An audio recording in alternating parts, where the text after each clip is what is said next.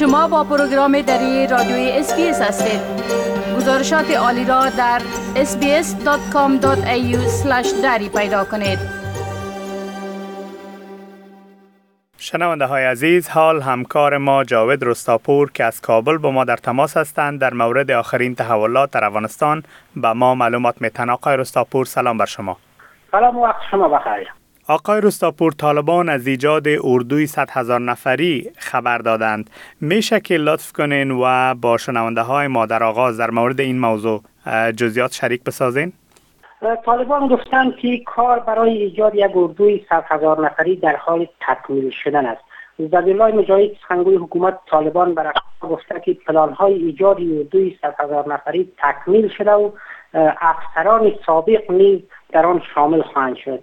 مجاهد همچنان گفته که در مورد اینکه این اردو چگونه و به چیز چی هدف ایجاد می‌شد برنامه تکمیل شده و بحث چیز تازه ای که آقای مجاهد در سخنانش اظهار داشته گفته که در موارد ضرورت زنان هم در این اردو شامل خواهند شد. اما او جزیات بیشتر در این مورد نبوده. اما هنوز روشن نیست که طالبان اردو را چگونه ایجاد می‌کنن و تعجیزاتی از این چگونه تنظیم می‌کنن و مصارفی که اردوی صد هزار نفری دارد این از کجا تنظیم می‌کنن؟ آقایان امور سیاسی تاکیدشان برای است که طالبا بیشتر اردویشان شاید افراد خودشان باشه که در حال حاضر به گفته طالبا یا بین 75 تا 80 هزار نیروی نظامی دارند. ولی بحث بر سر است که افراد طالبان بیشتر افرادی هستند که افراد بی سواد یا کم سواد هستند. تنها مدرسه خواندن و درس ها و آموزهای نظامی را ندیدن و با این اردو اگر ایجاد هم شود یا نمی‌تونن که به صورت منظم امو تکتیک های نظامی را و موارد و آموزش هایی که یک اردو باید داشته باشد و افرادی از یاد ندارند و در دراز مدت یا با مشکل مواجه میشن و در نهایت مجبور هستند که یا بیشتر در بخشای سوق و اداره اردو در بخشای قمنده از افراد نظامی پیشین کار بگیرن و بحث دیگری است که اردو یک بخشش بخش نظامی است یعنی قوای نظامی قوای هوایی. ولی در حال حاضر افغانستان هیچ تجهیزات نظامی یا هواپیما و جنگهای نظامی ندارد و تعدادی از چرخ بالا و تیاراتی هم که دو به کشورهای همسایه انتقال داده شدن پس از سقوط و تعدادش هم تخریب شدن و در این بخش با سبتگی های بسیاری به گفته آقایان نظامی طالبان برخواهند خورد. آقای رستاپور ریاست اطلاعات و فرهنگ ولایت جوزجان تایید می‌کنه که درگیری میان نیروهای امارت اسلامی و نیروهای مرزی ترکمنستان در ولسوالی خما به این ولایت رخ داده آیا معلوم است که دلیل این درگیری چی بوده؟ دقیقا همون گونه که شما اشاره کردین ریاست اطلاعات فرهنگ جوزجان این درگیری تایید کرده و گفته که الال بلخی سرپرست ریاست اطلاعات فرهنگ طالبان برای ولایت جوزجان به رسانه گفته که نیروهای مرزی ترکمنستان سه روز پیش یک فرد ملکی را کشته و یک فرد دیگر را لک کوب کردند. به گفته این نیروهای طالبان زمانی که صبح روز گذشته بر منظور بررسی اوضاع امنیتی به مرز ولسوالی خماب رفته بودند با واکنش نظامی نیروهای مرزی ترکمنستانی روبرو شدند. آقای بلخی تاکید کرده که نیروهای طالبان در واکنش به حمله نیروهای مرزی ترکمنستان دست به شلیک متقابل زدند جزئیات بیشتری موضوع هنوز روشن نیست و تلفات برخواسته هم از درگیری تا حال دسترس نیست. اما سرپرست ریاست اطلاعات فرهنگ طالبان برای جزجان گفته که در این درگیری به نیروهای طالبان آسیبی نرسید. قابل یادآوری است که در جریان تقریبا یک ماه گذشته این سومین مورد است درگیری نیروهای طالبان با نیروهای مرزی کشورهای همسایه است.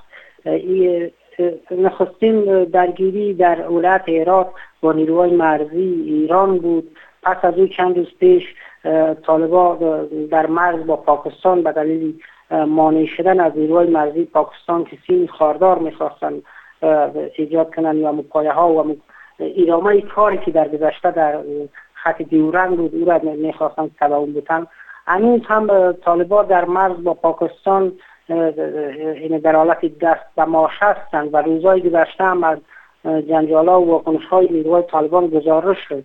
ولی معلوم نیست که سرانجام این کار به کجا می‌رسد. آقای نظامی باید بورن که مشکل اصلی ای است که نیروهای نظامی طالبان خود سر عمل می‌کنن در بسیاری موارد و تحت یک قماندن نیستن و در نهایت مشکل شاید بار بار اتفاق بیفتد و طالبان را حکومت سرپرست طالبان را در موارد با مشکل بیشتر روبرو کند که مسائل دیپلماسی را این نیروها زیر سوال ببرند. گفته میشه که یک هیئت روسیه به کابل آمده و با مقامات امارت اسلامی ملاقات داشتند. در این هیئت که از روسیه آمده کیها شامل هیئت هستند و هدف سفر چی بوده؟ که کیها شامل هیئت هستند جزئیات ارائه نشده ولی زبیالله مجاهد سخنگوی امارت اسلامی طالبان از دیدار حیات حیات نام برده حیات سرمایه‌گذاران روسی نام برده که به گفته او با معاون رئیس الوزرای حکومت سرپرست طالبان دیدار داشتند و آنان در دیدار علاقمندی خود روی سرمایه گذاری در بخش معادن در بخش استخراج معادن و همچنان نفت و گاز در افغانستان نشان دادند آقای مجاهد روز دوشنبه با نشر اعلامیه گفت که این ایاد با معاون رئیس الوزراء دیدار کرده و به طرف در مورد تاسیس پالایشگاه های نفت گاز و همچنان دستگاه های CNG و LNG و ایجاد شرکت تولید سمنت هدفش از سمنت دانه غوری در ولایت بغلان است. گفته که در بخش اینا علاقمند شدن که سرمایه گذاری کنند و کار کنند آقای مجاهد هم چنان افزوده که هیئت روسی در دیداری که با عبدالسلام حنفی داشتند گفتند که علاقمند هستند که در افغانستان بیشتر سرمایه گذاری کنند. ولی به گفته او فعلا این دو بخش هم اولویت است و هم ضرورت برای مردم افغانستان است که چون نفت در افغانستان به صورت کل وارداتی است و اگر که نفتی که در ولایات شمال وجود داره به صورت درست استخراج و بالایی شود می‌تواند که بخشی از مشکلات افغانستان مشکلات مردم افغانستان در بخش نفت گاز مرفوع بسازد.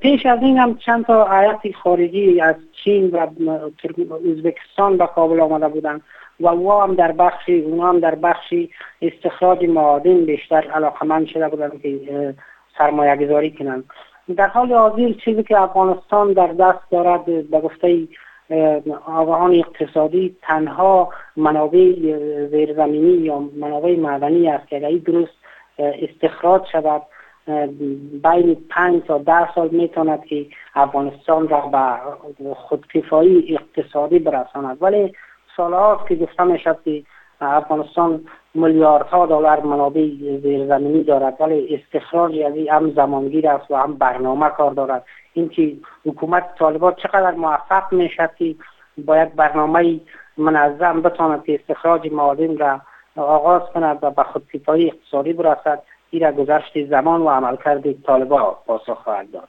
آقای رستاپور تشکر از این معلوماتتان. روز خوش داشته باشین. خدا نگهدار شما.